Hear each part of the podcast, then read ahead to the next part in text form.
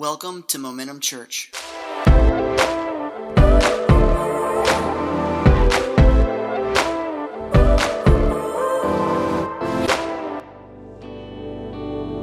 Sometimes things hit you in different ways, you know. Sometimes the same song that you hear over and over again, for whatever reason, it just hits you a little bit different um, the next time you hear it. You know, I'm standing there thinking,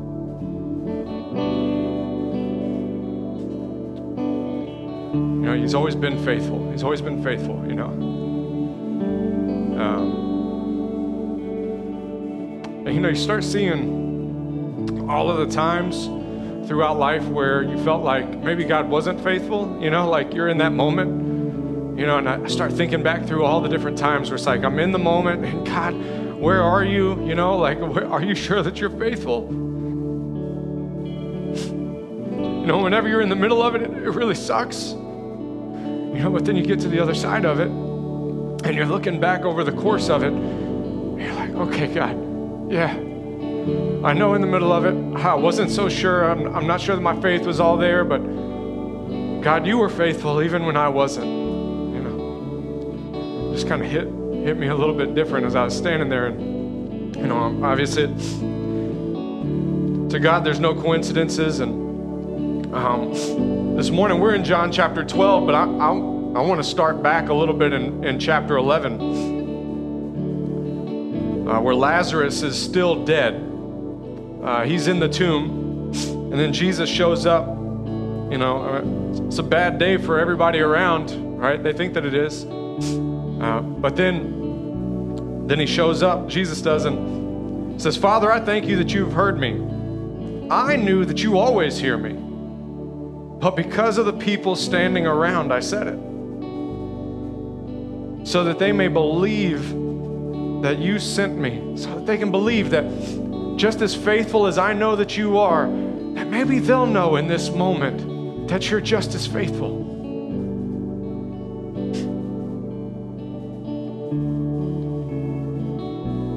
Verse 43 When he said these things, he cried out with a loud voice, Lazarus, come forth. And the man who had died came forth, bound hand and foot with wrappings, and his face wrapped around with a cloth. And Jesus said to them, Unbind him and let him go. It's almost like he's saying, I told you so. I told you my God is good. I told you my dad is good. Unbind him and let him go. Therefore, many of the Jews who came to Mary and saw what he had done believed in him, and Jesus. Some of them went to the Pharisees and told them the things which Jesus had done. I'm going to skip ahead to verse 53. So from that day on, the Pharisees planned together to kill him. And what motivates us to do the different things that we do? What, what motivates us? Because motivation matters, and that's that's what I want to look at. Jesus has a lot of good things in store for us as we do the right things in life. But our motivation for why we do the things that we do also matters. That's what we're going to talk about this morning as we look at John chapter 12. Let's pray. Dear God, thank you so much, Lord. Thank you for today, God. God, thank you that you are faithful, God. Thank you that in the midst of us feeling like maybe we don't have enough faith, God, you're still faithful. You're still faithful, Lord. And you're going to keep being faithful. God, and I pray that you remind us of that constantly, how faithful you are, God. Faithful, faithful, faithful. Faithful, faithful, faithful. I, want everybody to just say that. Faithful, faithful, faithful. Faithful, faithful, faithful. Just say it again. Faithful, faithful, faithful. And God is just so faithful. And it's in Jesus' name we pray. Everybody said amen. As you sit down, turn to somebody and tell them motivation matters. Yeah, what motivated you to come to church today? What motivated you to come to church today? I don't know, maybe you were blackmailed into being here this morning. Somebody has some dirt on you and they're like, look, you either go to church with me or I send out the email, right? I, I, I, that's how she convinced, that's how Stephanie convinced me to preach this morning. uh, not really. All right, so that would be a bad story. All right, now I'm really derailed, and we're not three minutes into this thing, so this ought to be interesting. Um, yeah, motivation matters this morning. Okay, as we look at John chapter 12, all right, uh, normally the way that we go about preaching is, you know, especially as we're looking at uh, pulling apart chapters. We've been going through the book of John uh, recently, that's in the New Testament, and um, we've been pulling apart the chapter. And we, we would read a section and break it apart so that you could understand it a little bit better. Here's the thing, don't, and don't you start opening your Bibles to John chapter 12 yet? You're getting ahead of me. Y'all are like, I'm gonna get, I'm gonna get my. Some of y'all over spiritual people. All right. Yeah, so normally we would read the, the scripture and then we would unpack it for you. But today, what I want to do, because this is going to be the first time for some of you that you've ever read John chapter 12. And what I want you to do is, I want you to be able to, to read this with like crazy good spiritual eyes to see what Jesus is trying to do here. And so, what I'm going to do this morning is I'm actually going to unpack everything before we even open the suitcase. All right, so we're, we're going to take a look at all of the different things that surround John chapter 12. And then at the very end, we're actually going to look at that passage and read through it together. And hopefully, if I've done my job correctly, you're going to read this. If you've read it a million times, you're going to read it with some fresh eyes this morning.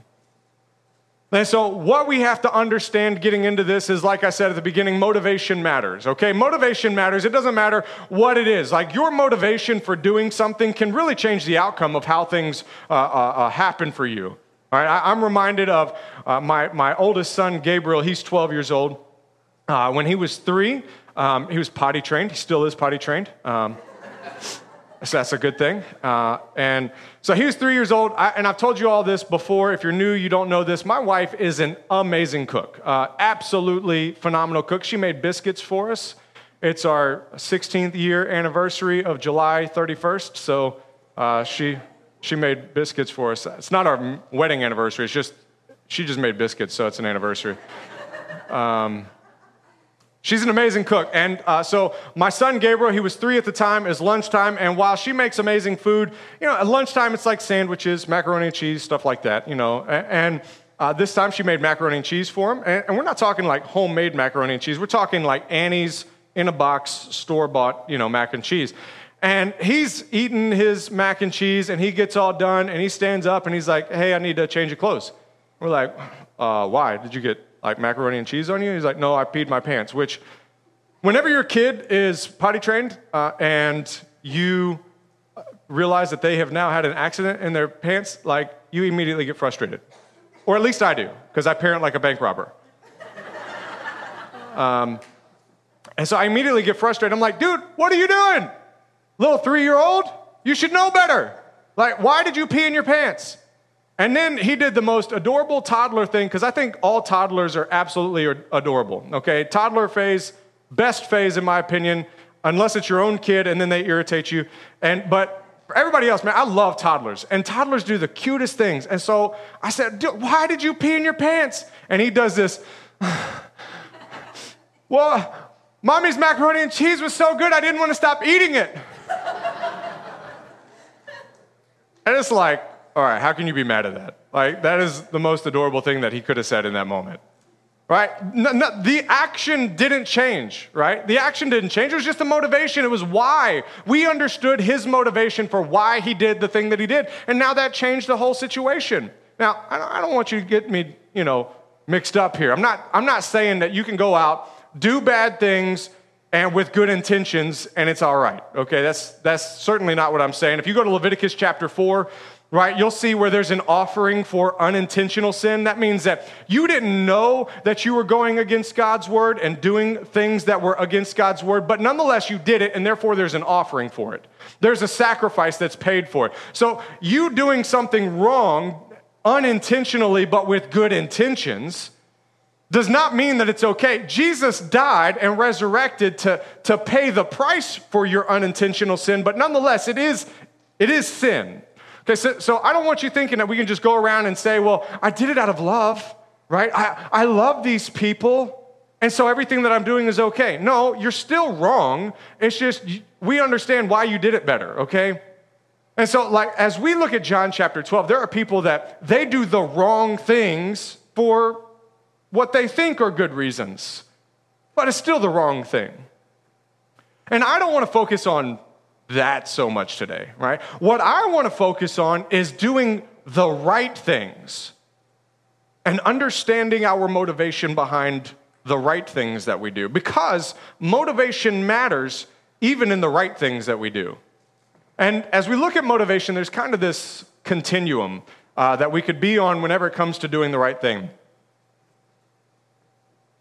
I think the, the, the absolute best place that we could find ourselves is in this place of passion.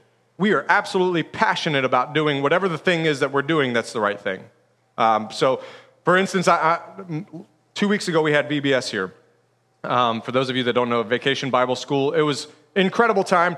And I had no idea what was going on because whenever it comes to Adelie running children's ministry, she's like, get away from me, let me do my thing. And not really, she's way too nice to say that, but I just interpret that and I'm like, you're good at what you do, you just go and do it, okay? I don't like kids, so go, okay? Um, so uh, she does this thing, and I, I have started taking time every week um, to, to pray more because I feel like that's an area in my life where I'm like, you know what, I don't pray nearly enough, and I need to discipline myself to figure out how to pray for longer periods of time without going to sleep. Um, and so I decide I'm, I'm going to start praying an hour extra a week, like a dedicated hour. I schedule it in my, in my week, and so now that's what I do. And man, the most incredible stuff has just come out of that prayer time that I don't expect to come out. And the, the week of VBS, uh, it's the first night of VBS. I'm praying before it, and I have no idea what she's planning on. And I just start praying, and out, out of my mouth, I just pray this prayer. I say, Lord, I, I, in Jesus' name, I want you to match my children's generosity with your prosperity. I'm gonna say it again. I want you to match my children's generosity with your prosperity. Now, this is not a prosperity church where it's like you give the pastor money and then you get your blessing. Like, that's not what, that's not what we do. But we do believe, though, um, based off of what we see in Scripture, that it's just kind of a law of, of God. It's like the law of gravity, right? If I if I let go of something, it's going to fall. Like I don't have to try to make it fall, it will fall because that's how gravity works. Same thing with God. As we give money to partner with God, He gives back. It's just, it's just the way that it works. Now, once again, you could have bad motivation in that, which is not what we want. But so for my kids, we come home from VBS that night and they have these little barrels that they've been given because they want to raise, the, uh, the, the children's ministry wants to raise money for missionaries in Ecuador. So they bring these little containers back that they're supposed to fill up over the course of three days. And my daughter comes out first um, of her bedroom and she has, she has her wallet and she reaches in her wallet, pulls out all of her money. And that makes me a little nervous. And because she's been saving for a while. And I'm like, how much are you giving, sweetheart? And she's like, all of it. And she's just shoving it. I'm like, whoa, wait a second. Like, you've been saving up for a little while, and I'm not spiritual right now right? I, am just being honest. Like that, those are the first thoughts that went through my head. She's been saving for some stuff for a while. Now, keep in mind, like, we don't give our kids a lot of money, you know, and they have to earn, like, you know, uh, based off of 20 years ago inflation. And so she's been saving for a little while, and like, she's got $27, and she just, and it's all in ones because she feels like it's more money that way.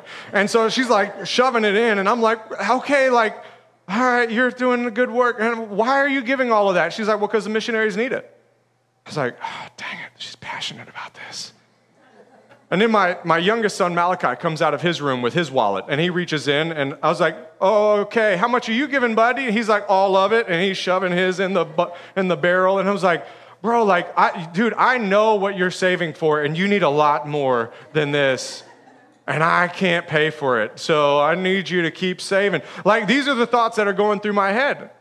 And, and, and, so I ask him because he is equally as competitive as I am. And they've got this little challenge going on, this competition for giving between the small groups. Whoever gives the most gets to slime Pastor Adelie. And so I asked him, I was like, So are you giving because of the competition? He's like, No, the missionaries need money. And I'm like, Dang you. Spiritual kids. You're so right. Now, let me tell you something. It's, it's pretty incredible what God can do with $27 and $19. Because over the course of three days, that $27 turned to $83. That $19 turned to $62. that, that room full of kids turned into over $900 given to missionaries in Ecuador. Why? Because, like, I don't know, like, they just have such passion. And I think it might be because my wife has gone on several missions trips, you know, since they were babies. Like, maybe that was instilled in them. And so, like, we all have different things that we are just passionate about whenever it comes to doing the right thing. We all have something that, that we're passionate about. For them, it was giving. And they watched as God multiplied it. And can I tell you that, that they gave because they understood the principle that I prayed? Like, I didn't pray this around them, they just understood it. That they don't have to worry. Whenever they partner with God, like, God's gonna take care of them. Their wants, their needs, God's got it. He's gonna give it back to them, no problem. And the very next morning, uh, go to Proverbs chapter 11. Very next morning, um, I read this. Eh, so sometimes I read, you know, straight through a book in the Bible. Sometimes, a lot of times, I end up just kind of bouncing around and just seeing whatever the Lord wants to do that day. Um, and this morning, that, it was the very next morning. Keep in mind, I had totally forgotten about my prayer. Um, absolutely forgotten about it. Uh, and so the next morning, I open up, I go to Proverbs chapter 11, verse 25. And it says, watch this, this is stupid. the generous man will be prosperous.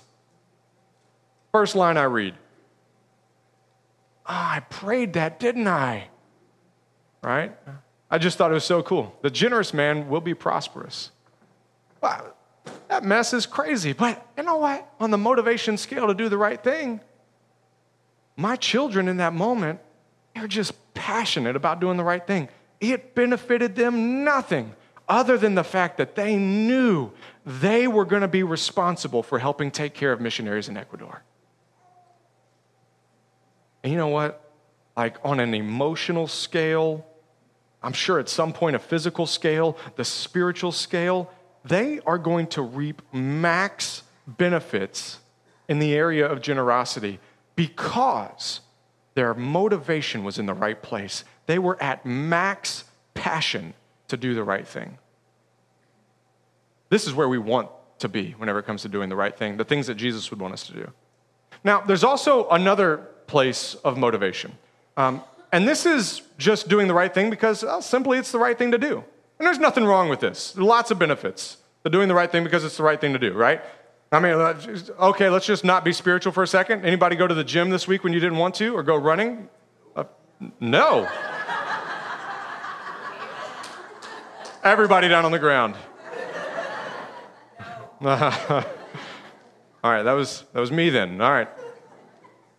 Friday, I woke up and I was like, uh-uh, no, uh, let's hit snooze on the alarm. But I decided, you know what, I'm gonna go, I'm gonna go work out anyway, even though I don't want to.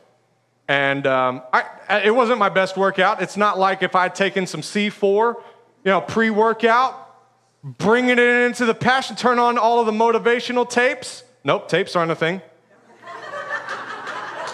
YouTube. That's right. I can be in 2022.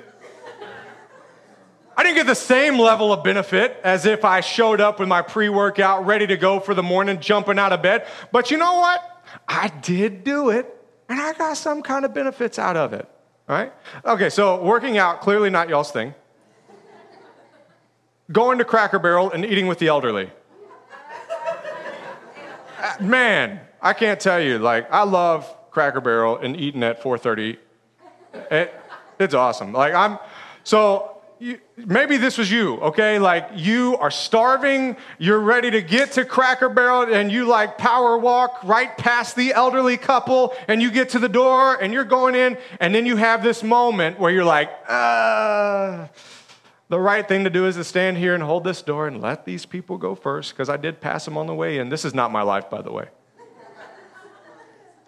So you stand there, you hold the door, you let them go in. Why? Because it's the right thing to do. That's why. I'm not passionate about letting people eat before me, but it's the right thing for me to do. So I stand there and I hold the door respectfully for the people that I passed on the way in because I'm competitive. right? Uh, for you, maybe it's you pull up to the stoplight, right? You see the homeless person, the person that's on hard time, standing there holding the, the, the sign says, Hey, I need money, and you look the other way because you think that they can't see you. They're like a T Rex. If you don't move, they won't see you. Come on, you've done it. You've done it. Right? But then you have the moment of realization. You're like, I never carry cash on me. Just so happens I have a couple of dollars in my wallet.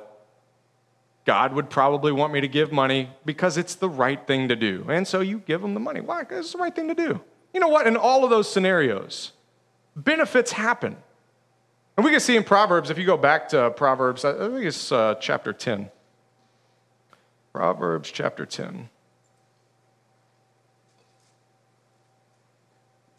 Proverbs talks about this a lot. Just do what you're supposed to do, right? Like, don't overcomplicate this. Don't over spiritualize it. Just do what you're supposed to do because you know to do it. Even if you don't want to do it, just do it. I'm going to start, uh, chapter 10, verse 3 is where I'm going to start, and I'm going to go through verse 5. The Lord will not allow the righteous to hunger, but he will reject the craving of the wicked. Poor is he who works with a negligent hand, but the hand of the diligent, hand of the person that's just going to do it, just make it happen, makes rich. He who gathers in summer is a son who acts wisely, but he who sleeps in harvest, person who doesn't do what they're supposed to do, is a son who acts shamefully. Right? There's something to be said for, I'm, you know what? I'm not overly passionate about it, but it's the right thing for me to do. And I came to a, a pastor several years ago, um, and I was like, man, I just don't want to read my Bible. Like, it's just not, it's not fun to me. I don't enjoy the process of reading my Bible.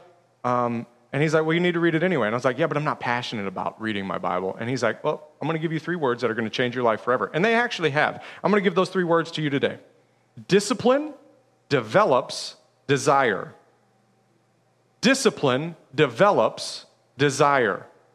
It means what you choose to do consistently, even when you don't want to, will over time turn into a desire to do those things.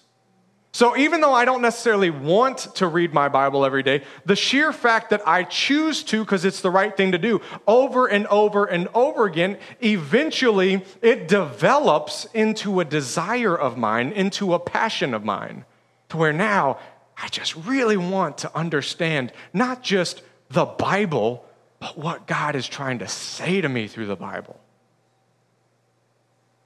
Discipline develops desire. So, in these two categories of motivation when doing the right thing, there are benefits that can definitely be had. Okay? But there's a third category that, uh, let's go to James chapter 3. A third category, James chapter 3, that's in the New Testament. James chapter 3. I'm going to start out here um, and uh, we'll, we'll just kind of work through this together. James chapter 3, verse 13 is where I'm starting. Who among you is wise and understanding? Let him show by his good behavior his deeds, what we're doing. Do the right thing. In his gentleness of wisdom. But if you have bitter jealousy and selfish ambition in your heart, do not be arrogant and so lie against the truth. What it's saying here, right? You can do the right thing, but with the wrong motivation. Right? jealousy, selfish ambition, you put that into your life and that's how you're making your decisions as to what you're going to do. Well, guess what? You might be looking like you're doing the right thing, but you're doing it with the wrong heart. And therefore, what Scripture would call you is a hypocrite. Verse 15 This wisdom is not that which comes down from above, but is earthly, natural. I, want you to hear that. You're like, dang, I know that that's me. I know I'm doing this thing right now. It's the right thing to do, wrong motivation. I'm doing it for jealousy, selfish ambition. Look what it says. It says it's natural. Look, I, I, I, we get it. It's natural. But can I also tell you that sometimes just because it's natural don't mean it's good? Just because it's natural doesn't mean it's right. Check out this last word. Ugh. It says earthly, natural, demonic. That's intense. For where jealousy and selfish ambition exist, there is disorder and every evil thing. But the wisdom from above is first pure, then peaceable, gentle, reasonable, full of mercy and good fruits, unwavering, without hypocrisy. Let's jump up to chapter 4. What is the source of quarrels and conflicts among you? What's the source of the things going wrong? Things shouldn't be going wrong right now. It looks like you're doing right things, but things are not going right. How does that work? Is not the source your pleasures that wage war in your members? Now, these pleasures, right? So, God, like some people think that God wants you to have a miserable life. That's not accurate. He's created things to, for, for your pleasure, okay? But in this specific passage, he's not talking about those things. He's talking about evil pleasures, okay? Evil pleasures is what he's talking about. You lust and do not have, so you commit murder. You are envious and cannot obtain, so you fight and quarrel. You do not have because you do not ask. And you ask and do not receive because you ask with wrong motives, so that you may spend it on your pleasures. Let's skip down to verse 7. Submit therefore to God, resist the devil, and he will flee from you. Draw near to God, and he will draw near to you. Look, there's this war that happens. All right, there's this war that happens um, between life and death. And, and, there's a war within us, right? The, the, the, the things of the world, the, the things of Satan, the things that, like, you know, and we don't like to call it Satan, right? Because like that just sounds super spiritual and like overly bad. And it's like, look, I just had one too many drinks. It, can we really call that Satan? Well, yeah, we can. Can we call that demonic? Well, yeah, we can. Right? Now, I'm not saying that you are a demon. I'm not saying you are Satan. I'm just saying that whenever you're not doing the things that Jesus would want you to do, well, you're doing the things that somebody else wants you to do. And, and they might be little things, but little things over time, the little discipline will develop your desire. If you discipline yourself to do evil, you'll desire evil, even in the little things.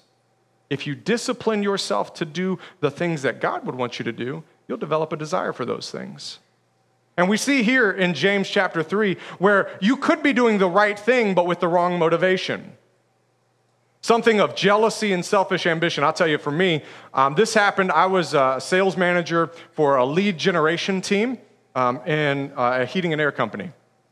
And this, this team was pretty bad whenever I took over. I had no idea what I was doing. God blessed me with some good mentors and uh, stuff like that. And so I was over the west side of Atlanta, and we started doing much better. Praise God. So much so that um, the guy over the east side of Atlanta quit, and I got to take over all of Atlanta for that sales generation team. And as I got over there, that was the main branch for, uh, uh, for Georgia. As I got over there, I realized that all of the people over there in that office were crazy, they were lazy, and they were liars.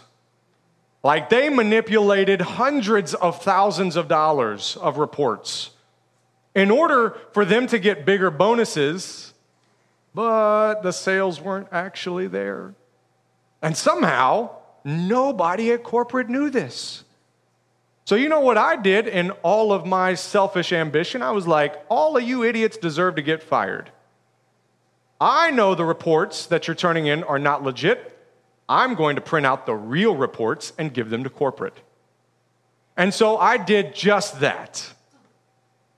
And you know what's crazy is is they had manipulated their sales numbers so much for so many years that corporate assumed I was lying. And then they went and told everybody in the office that I was trying to get all of them fired. That was a good day. So now I have a company where everybody hates me. I have no chance of getting promoted at this point. And I mean, can we be honest though? Like, people that manipulate hundreds of thousands of dollars in fake sales, they should be fired. Do we agree with that?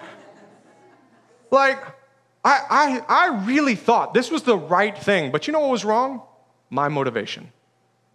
See, what I could have done was I could have had the right motivation to do the right thing, and it would have turned out a whole lot different. And in fact, thankfully, and, and the, the, the hope filled part of this for you, if you are in a similar situation where you're doing the right thing but with the wrong motivation, I, I, number one, please stop, okay?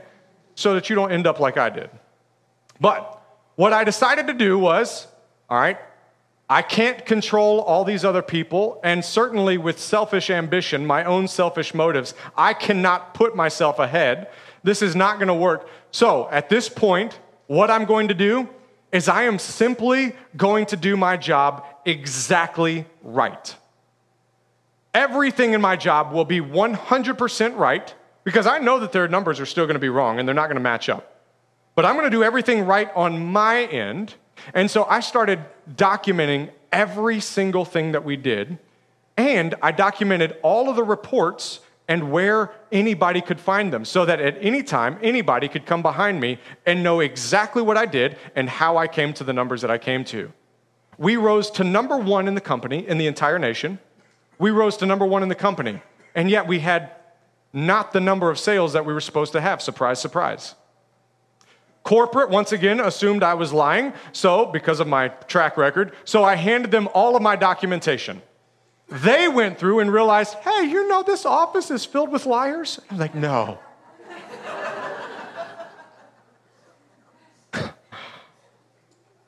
amazing how suddenly I just wanted to do the right thing the right way. And whenever I did the right thing just the right way because it was the right thing to do, magically, the result that I was hoping would happen actually happened. But the only thing that changed really was my motivation. I got rid of selfish ambition, I got rid of jealousy. And you have that opportunity as well to, to sort of recenter and refocus, if you will, your attention. As we look at John chapter 12, this is a critical thing for you to understand. Understanding the different motivations behind the people that you're going to read about is absolutely critical because what you're going to see, you have, to. Okay, so John is pretty cool, right? He's been teaching about Jesus for a very long time, decades before he wrote this book. Okay, and he didn't write this book to be a history teacher. Okay, he, he did not. It, it wasn't like, you know, eighth graders in Georgia are really going to need to know about Jesus and the, the people that he met. Like, that's not why he wrote this. He wrote John, the, the book of John, the gospel according to John, because he's like, look, I understand that as Jesus was a teacher, Jesus was the Messiah. He didn't just meet different people at random times. There were no coincidental conversations. Every single aspect of Jesus' life, every encounter that Jesus had with somebody was a learning lesson for them and for everybody around them, and for everybody that would read the story about them. Everything was a learning lesson for Jesus. Every single aspect of his life. And that's what John wanted you to understand. He's like, look, look, look, I, am not writing a history book. I'm writing so that you can understand how does Jesus want you to live. These different encounters that Jesus had were not by coincidence. They were so that you could learn and understand how Jesus would want you to live if he was standing right next to you telling you what to do. And so it starts, right? And it starts in chapter 11. And keep in mind, uh, all of the books of the Bible were not written with chapters and verses, they were written as just one long letter. And then we chaptered and versed them so that we could have easy reference, okay? But it starts in chapter 11 with, with the death of Lazarus. And, and, and what you're going to see as we look at this is this grand picture in John 12 of life and death. Life and death. It's this pendulum that swings back and forth. It's this beautiful picture of life and death going back and forth, back and forth. We see where, as, as we start in, in uh, uh, John 11, Lazarus is dying and like everybody around is freaking out and Jesus is like, I don't, I, I can't make it there. Not because I can't physically get there, but because he needs to die. I need that part of him to die. I need his first life to die so that I can resurrect him and I can bring him back to life to a second life. I need that life to live because his first life is not going to lead people to me, but his second life will. It's this, it's this life that he had moving to death back to life. And it's because of his second life. Guess what? That, that the world order, the satanic things of this earth, the earthly, the natural, the demonic, want to take that new life and pull it back to death. It's this war that's waging inside of us between life and death. And Jesus is saying, There are some things in your life that I need to resurrect to life. There are some things in this life that need to die. And the world order says, those things that Jesus wants alive, we want to kill. The things that he wants dead, we want to stay alive. It's a war that wages back and forth, life and death. And you see it all throughout. And it, all of the life and death, death pendulum, it all hinges on the motivation of all the people that are interacting with Jesus throughout John 12. It hinges on their motivation. And so as a result, the Pharisees, they think that they're doing the right thing, but they have the wrong motivation. And they're not doing the right thing, but they think they are. The wrong motivation. So they find Lazarus partnered with the natural, the earthly, the demonic. And the Pharisees want to kill Lazarus. They want to bring the life that Jesus has, has brought back to life, and they want to kill that off because of their motivation. We see, we see where Mary has this, this jar of perfume that she breaks open in this beautiful, passionate moment of saying, I just, I, I, want to bless God. I want to bless the Messiah so much that I'm going to give him everything I have. I'm just going to fill it full of everything that I've got. She breaks this open in this moment of passion for Jesus, the moment of passion for her Messiah. It's this beautiful act of life, knowing he's going to be put to death. And in this moment of passion, uh, this, this motivation of passion to follow him, we see where Judas Iscariot, he comes along and, and, and he's claiming to do the right thing. He wants to give to the poor. That's claiming to do the right thing. We should give to the poor. It's the wrong motivation. And so he tries to bring her moment of life, he tries to bring to death. And Jesus calls him out on his motivation. You see where Jesus enters in to the city and everybody starts crying out, Hosanna, Hosanna, which means save us. The motivation of them wanting their Messiah, their Savior. But Jesus says, I need you to understand something. I know what you're trying to do is good. And you want this life. But just like Lazarus, my first life has to die so that at the second, you can all be blessed and people will come to know the Messiah of the world, the one who comes to take away sins, the one who comes to bring you into eternal life. It's life and death and life and death. It's a beautiful picture. And that's what John wants us to see in John chapter 12. Let's open up to John chapter 12 now.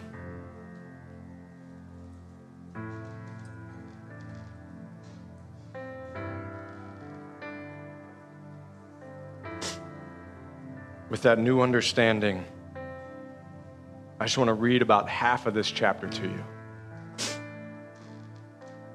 Remember, it all started in, in chapter 11 with Lazarus being brought back from the dead. Jesus, therefore, six days before the Passover, came to Bethany where Lazarus was, whom Jesus had raised from the dead. So they made him a supper there, and Martha was serving. But Lazarus was one of those reclining at the table with him. If you see a capital H for him or he, it's talking about Jesus. Mary then took a pound of very costly perfume of pure nard and anointed the feet of Jesus and wiped his feet with her hair. And the house was filled with the fragrance of perfume. But Judas Iscariot, one of his disciples who was intending to betray him, said, Why was this perfume not sold for 300 denarii and given to the poor people? I said this not because he was concerned about the poor, but because he was a thief. And as he had the money box, he used to pilfer what was put into it. Therefore, Jesus said, Let her alone, so that she may keep it for the day of my burial. For you always have the poor with you, but you do not always have me. Large crowd of the Jews then learned that he was there, and they came not for Jesus' sake only, but that they might also see Lazarus, whom he raised from the dead. But the chief priests planned to put Lazarus to death also. Because on account of him, on account of Lazarus, many of the Jews were going away and were believing in Jesus. On the next day, the large crowd who had come to the feast, when they heard that Jesus was coming to Jerusalem, took the branches of the palm trees and went out to meet him and began to shout, Hosanna! Blessed is he who comes in the name of the Lord, even the King of Israel. Jesus, finding a young donkey, sat on it. As it is written, Fear not, daughter of Zion. Behold, your king is coming, seated on a donkey's colt. These things his disciples did not understand at the first, but when Jesus was glorified, then they remembered that these things were written of him and that they had done these things to him. So the people who were with him when he called Lazarus out of the tomb and raised him from the dead continued to testify about him. For this reason also the people went and met him because they heard that he had performed this sign. So the Pharisees said to one another, You see that you're not doing any good. They're talking to each other here. Look, the world has gone after him. Now there were some Greeks among those who were going up to worship at the feast. These then came to Philip, who was from Bethsaida of Galilee, and began to ask him, saying, Sir, we wish to see Jesus.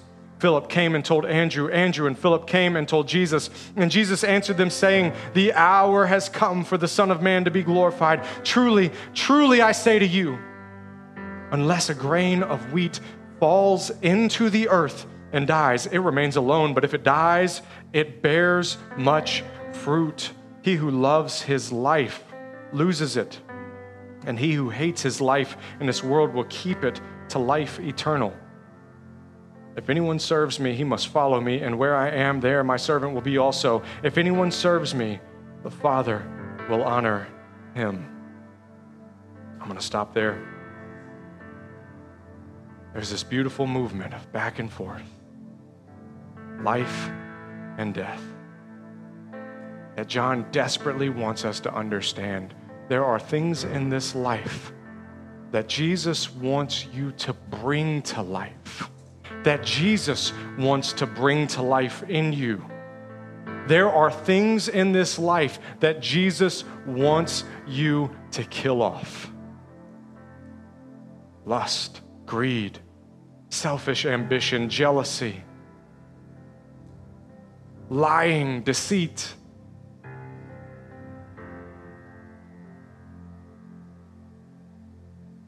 But also understand this life and death pendulum is also working for the enemy.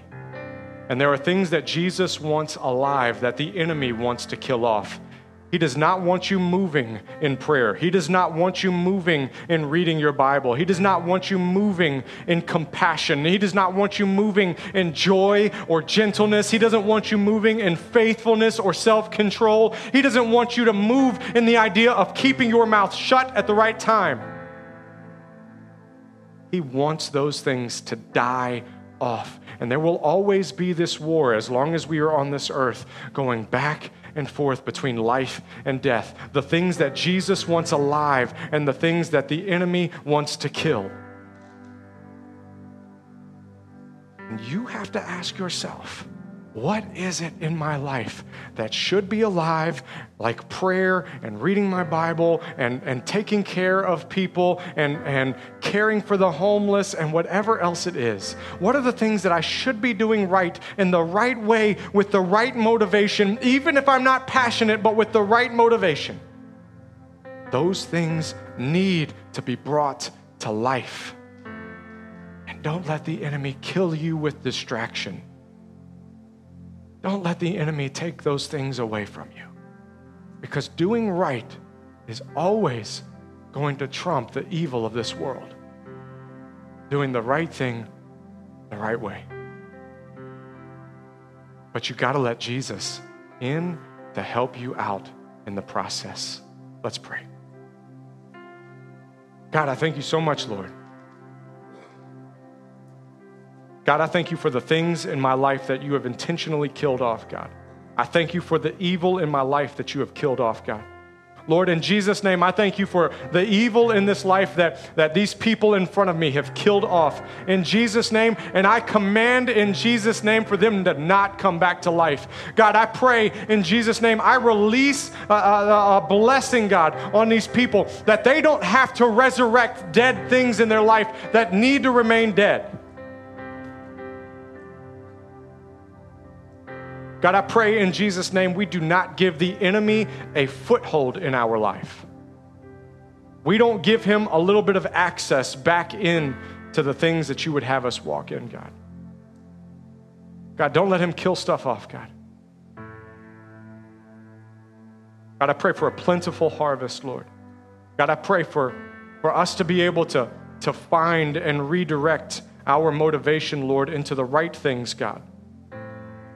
God, I pray in Jesus' name, Lord, for all the people that are sitting here trying to do the right thing, but with the wrong motivation, God. I pray right now in Jesus' name that they would repent, that they would say, Sorry, God. I, I shouldn't be doing it like this, God.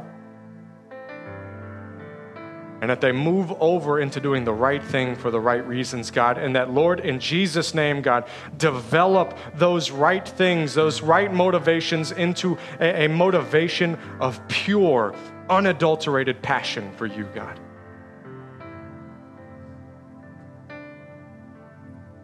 Bless these people, Lord. In Jesus' name we pray. Amen. Thanks for joining us for this week's message. For more information, please check out www.momentumchurch.tv.